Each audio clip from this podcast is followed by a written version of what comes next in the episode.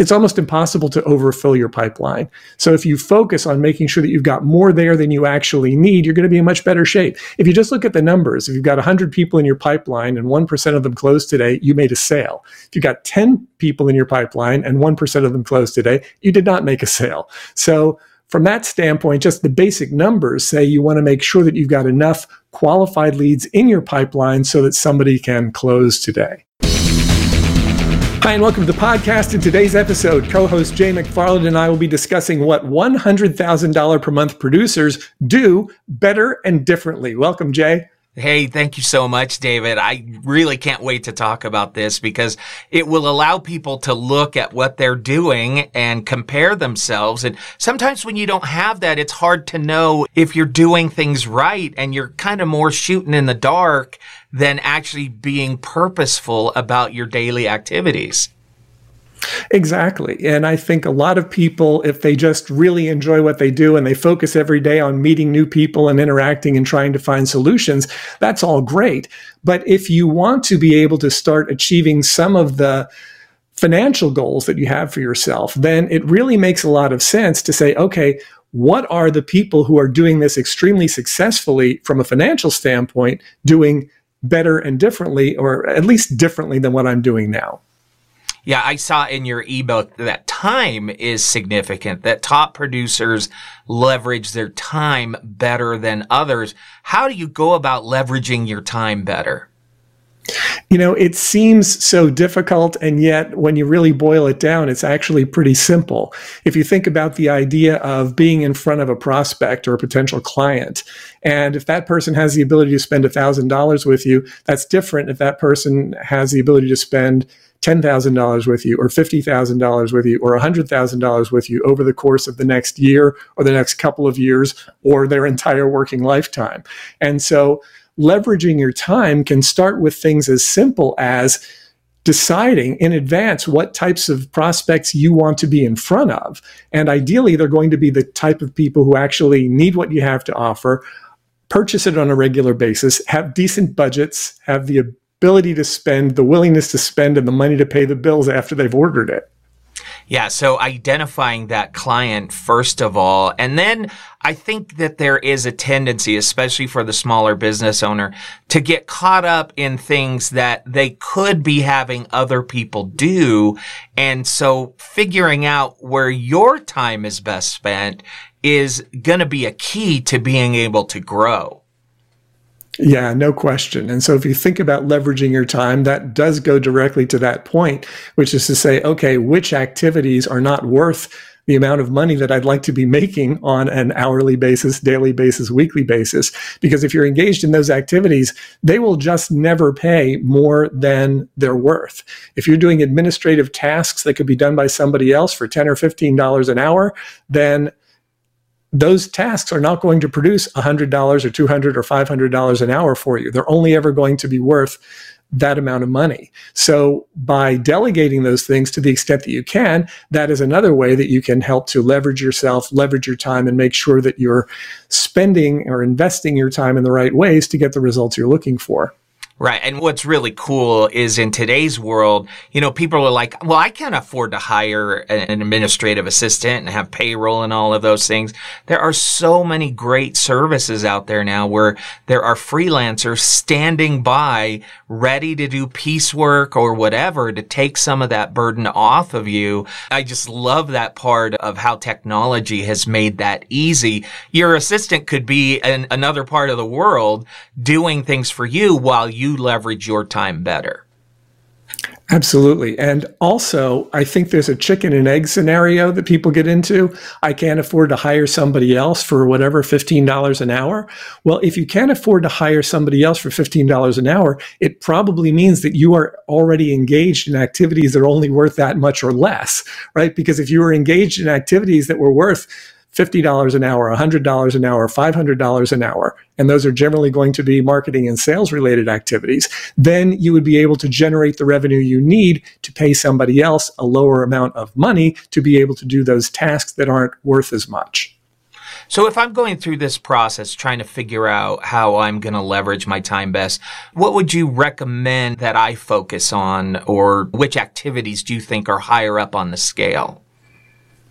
Well, I mean, you can look at the activities that you engaged in. I think it's a great idea for people to just sort of log their time every now and then and say, okay, how am I spending my hours each day right now? If I'm putting in eight hours a day or 10 hours a day or whatever people are putting in, what did I spend my time on? And then ask yourself, what are those individual actions worth generally? If you're doing administrative work for the bulk of the day, you can see that that's not going to pay you the amount of money you need to earn. And then you need to look at the activities that are generating the revenue. And for the most part, it's going to be something that's marketing related, where you did a promotion that got a bunch of people to contact you, and then you had conversations with those people that turned into sales. And you can look at the amount of hours you spend there, you can see how much you generated in gross sales, and you can pretty well determine that those hours are likely going to be worth a lot more to you than the hours that you spend when you're not doing that type of thing. Yeah, I love the idea of logging your time. I think that people would be shocked at what they spend their time on and how much they're spinning their wheels in certain places. I also noticed that you indicated that top producers spend more time interacting with existing clients. Talk a little bit more about that. Yeah, that's a great takeaway because so often, particularly as salespeople, our goal is to find the next one and the next one and the next one. And you sell somebody and you move on to the next one. But ultimately, if we're building the type of relationships that are going to stand the test of time, if we're trying to cultivate the type of clients who are going to be spending money with us on an ongoing basis, and if they have the capability to do that, then it's a big mistake to do the hit and run, you know, to just sell to them and then move on to the next person. If you've got a really good, solid client who provides you with ongoing revenue, you want to spend some time there. You want to make sure that you pursue those relationships, penetrate those accounts as fully as possible. We've done entire uh, seminars on that topic, you know, the idea of penetrating the good accounts that you have. And the people who generate the most money are generally very good at doing that. They are very good at fully monetizing the relationships they've established rather than just going around and not going fully into that relationship. There's a book called Essentialism, and it's got an illustration that talks about important things. And one of the illustrations of the book is a circle with a bunch of arrows, short arrows coming out of all the sides. And it basically says this is how most people use their energy, a little bit in a lot of different directions. And then they have another illustration, which is a circle with one line coming straight out going in one direction. And that's where when you're focused on one thing and you're accomplishing it. And so I think many salespeople could benefit from the idea of going deep with their existing customers, making sure that they're interacting with them, finding out what they need when they need it, which problems you can solve for them, and really helping them as much as possible before just sort of wandering off in another direction. Yeah, especially when there is most likely a customer acquisition cost to get them on board. And so if you're having to pay that cost involved with every sale because you're doing the more turn them and burn them, you're not going to make as much money. You're not going to do as much sales. If you can cultivate those existing clients and build those relationships on the next order, that customer acquisition cost is not there.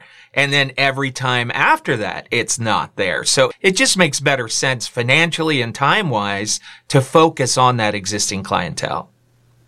Yeah. And I think a lot of salespeople also struggle with the idea of dollars. They think because somebody places a large order with them, if they think, wow, that's really a lot of money, they might think, well, that's all they have. They spent a lot of money with me. I don't want to go back and ask them for more. But we can't just keep looking at things through our own eyes, through our own lens, because there are many businesses that that may be completely insignificant for them. And when we apply our limitations to other people, we're not doing ourselves a favor and we're certainly not doing them a favor either. Yeah, and I think that if you do have that relationship, we think, oh, they're going to be offended by it, or they think I'm harassing them or something else, as opposed to what if you could get them to think that you're helping them and your desire is to help them. And that's the whole goal of the products that you offer. So the phone call or the contact is, Hey, I know we helped you a little bit here. We've got something else that we can add to that that can really pump the needle up more for you. If they can feel like that's what you're trying to accomplish, I really think you'll get a lot further. Yeah. And I've heard so many salespeople use the term pest. I don't want to be a pest. And whenever someone has said that to me, I'll generally ask them, I said, Well, are you being a pest?